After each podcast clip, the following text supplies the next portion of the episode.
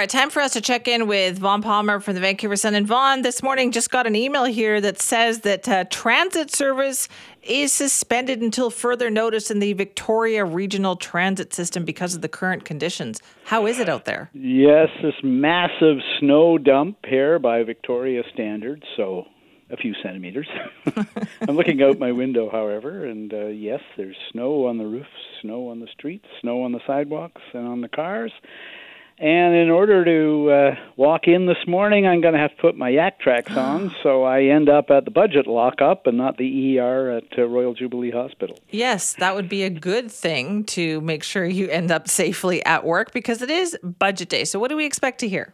Well, the finance minister gave it all away yesterday. Uh, I don't know as though this will be the headline, but uh, it's what Katrina Conroy said off the top at her availability yesterday is: this era of a budget surplus is gone, and we're headed back into deficits. And she said plural. So the economy is slowing. Uh, the New Democrats are not slowing the rate of spending. So we are going to go back into deficits and debt um, with today's budget. We don't know for how many years, but uh, the way she said it, it sounds like several years. Okay, is this a difference in philosophy? Because this is not what we saw under Carole James. Well, yeah, you know, so I mean, remember when, you know, finance ministers everywhere used to be a little bit embarrassed if they were running a deficit. Yeah. They'd have an explanation, but they'd also have a plan to bring the budget back into balance. Uh, Joy McPhail in the last N D P government, when she was finance minister, talked about it, and James was very proud. The first, John Horgan's first finance minister, Carole James, was very proud that she tabled and delivered four balanced budgets. She even paid down some of the direct debt of the province.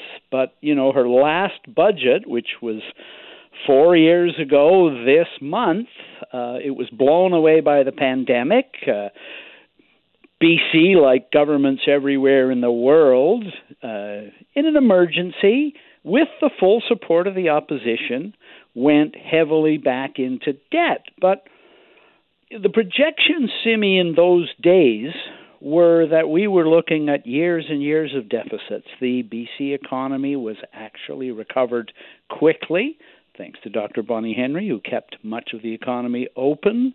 Uh, British Columbians, a lot of them stayed at work, and a lot of them paid a lot of taxes, and that's where we got this enormous surplus. Uh, business taxes, real estate taxes, income taxes, and here we are. We ended up with a five point seven billion dollars surplus, but we're going back into deficit. That's where it is. And, right. you know, you listen to what Conroy said yesterday. It, the days of being slightly ashamed of running deficits are gone. Uh, it's now a sign that the government loves us. Uh, they, you know, it, it proves they care, and they're going to do it. And it sounds, from what she said yesterday, uh, like they're going to do it in a big way. In a big way? That I don't know how that would go over with people. Well, I, you know, I do think the public mood around this has changed, and I th- it changed for several reasons. One was a sense that all those years of frugality in order to balance budgets and keep them balanced, uh, even at the federal level uh, for a while, although Trudeau hasn't done that, uh, I think there was a sense that, yeah, but you ended up uh, starving a lot of services. You ended up with Um, problems like the housing crisis that needed to be addressed, uh, healthcare waiting lists that needed to be addressed. And you also discovered, I think, during the pandemic that hmm, governments could run pretty big deficits without wrecking everything. Americans, of course, are doing that bigger than we ever imagined. So I think there's been a change of mood around it. There's a sense that, you know, what's so bad about it, right? I mean, you, you end up propping up services, people stay at work, they pay taxes, that occasionally produces what we have, a surplus, and why can't we go on this way? Um, the only politician in my time that's ever really provided a short answer to that question was Paul Martin, who was the finance minister in the nineties under Jean Chrétien, and his line was, well, we haven't repealed the law of compound interest, that eventually the stuff has to be paid for, and if interest rates are rising, you have to pay for more. But, but you know, I would say that B C is at the low end of debt and deficits and interest payments. So the B C government's got a fair amount of room to move on this issue, and I don't think we're going to hit the wall first by any means. Is also part of that argument, I think, today in B C is that, listen, we, we're behind on building stuff. Yep. And I, I, you kind of heard some of that from Premier David Eby, right? Is that we yeah. have an infrastructure deficit. Yeah, I mean, we don't control, the province does not control immigration. The federal government does, and it's welcoming hundreds of thousands of new Canadians every year, and welcome and bless them, and we need them uh, for the workforce. An awful lot of them end up in British Columbia. They need housing, they need health care, they need all kinds of government services, transit, schools, hospitals, and all those things cost money. British Columbia is an expensive place to build things. So you're right, uh, a lot of this is needed.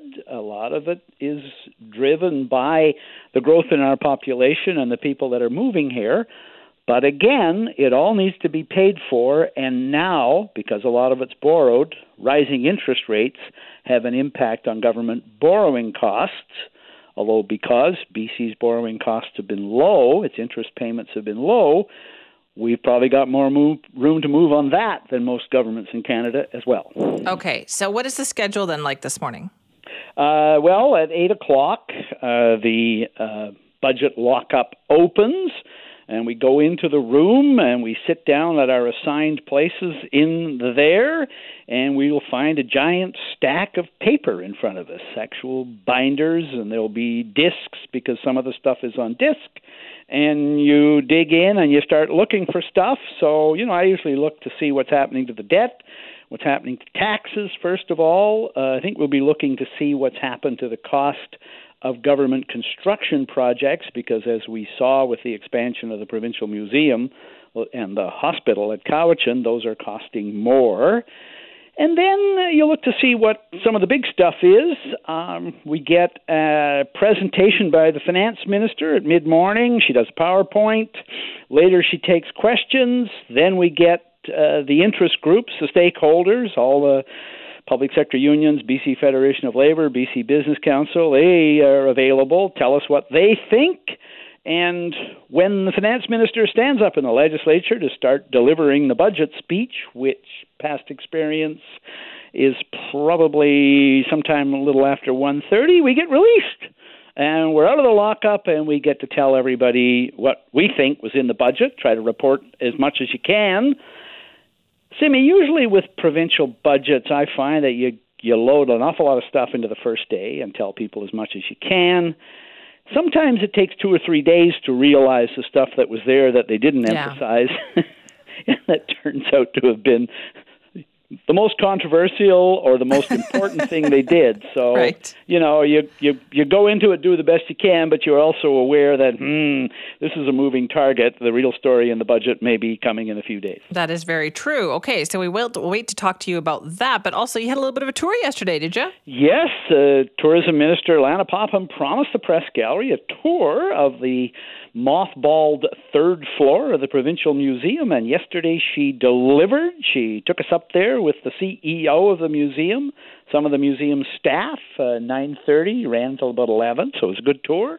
Walked us around, showed us stuff, uh, wanted us to see that, contrary to the impressions that the museum itself uh, created when it closed the third floor permanently uh, at the end of twenty twenty-one, she wanted us to see that the bones of the thing were still there, and they are, although a lot of the exhibits in those displays, in those galleries, are boxed up and ready to be put into storage. So it's not immediately ready to reopen.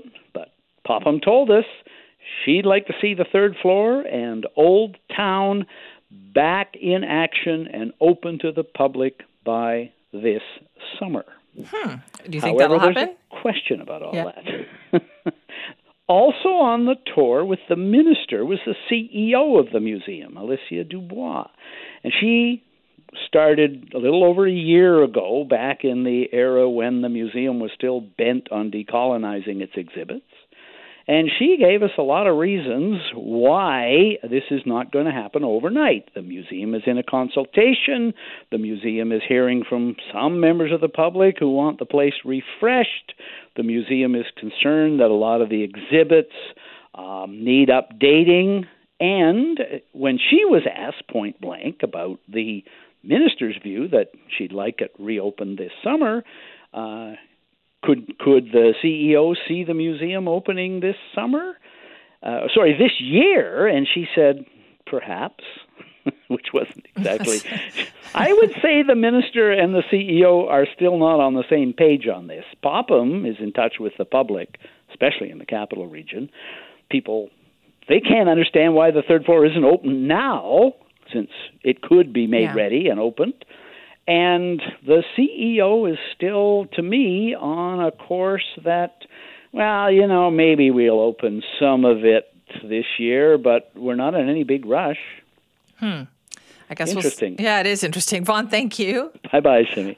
Hi, it's Shauna, and I might be a bad parent because my kids think french fries are vegetables. Hey, it's Ryan, and I might be a bad parent because I went out for wings when my wife was in the hospital after giving birth. Johnny here. I might be a bad parent because in my house, the tooth fairy gives pocket change. But we're not alone. Len emailed us and said his six-year-old daughter's Tarzan moment going from love seat to lazy boy by curtains made him more proud than any dance recital. And Andy left his two-year-old at the rink. All right, guys, I'm sure we're not alone. Like Andy's kid. For stories and confessions like this, make sure you check out our podcast. It's called Bad Parents, and it's available wherever you get your podcasts. I left a glove at the rink.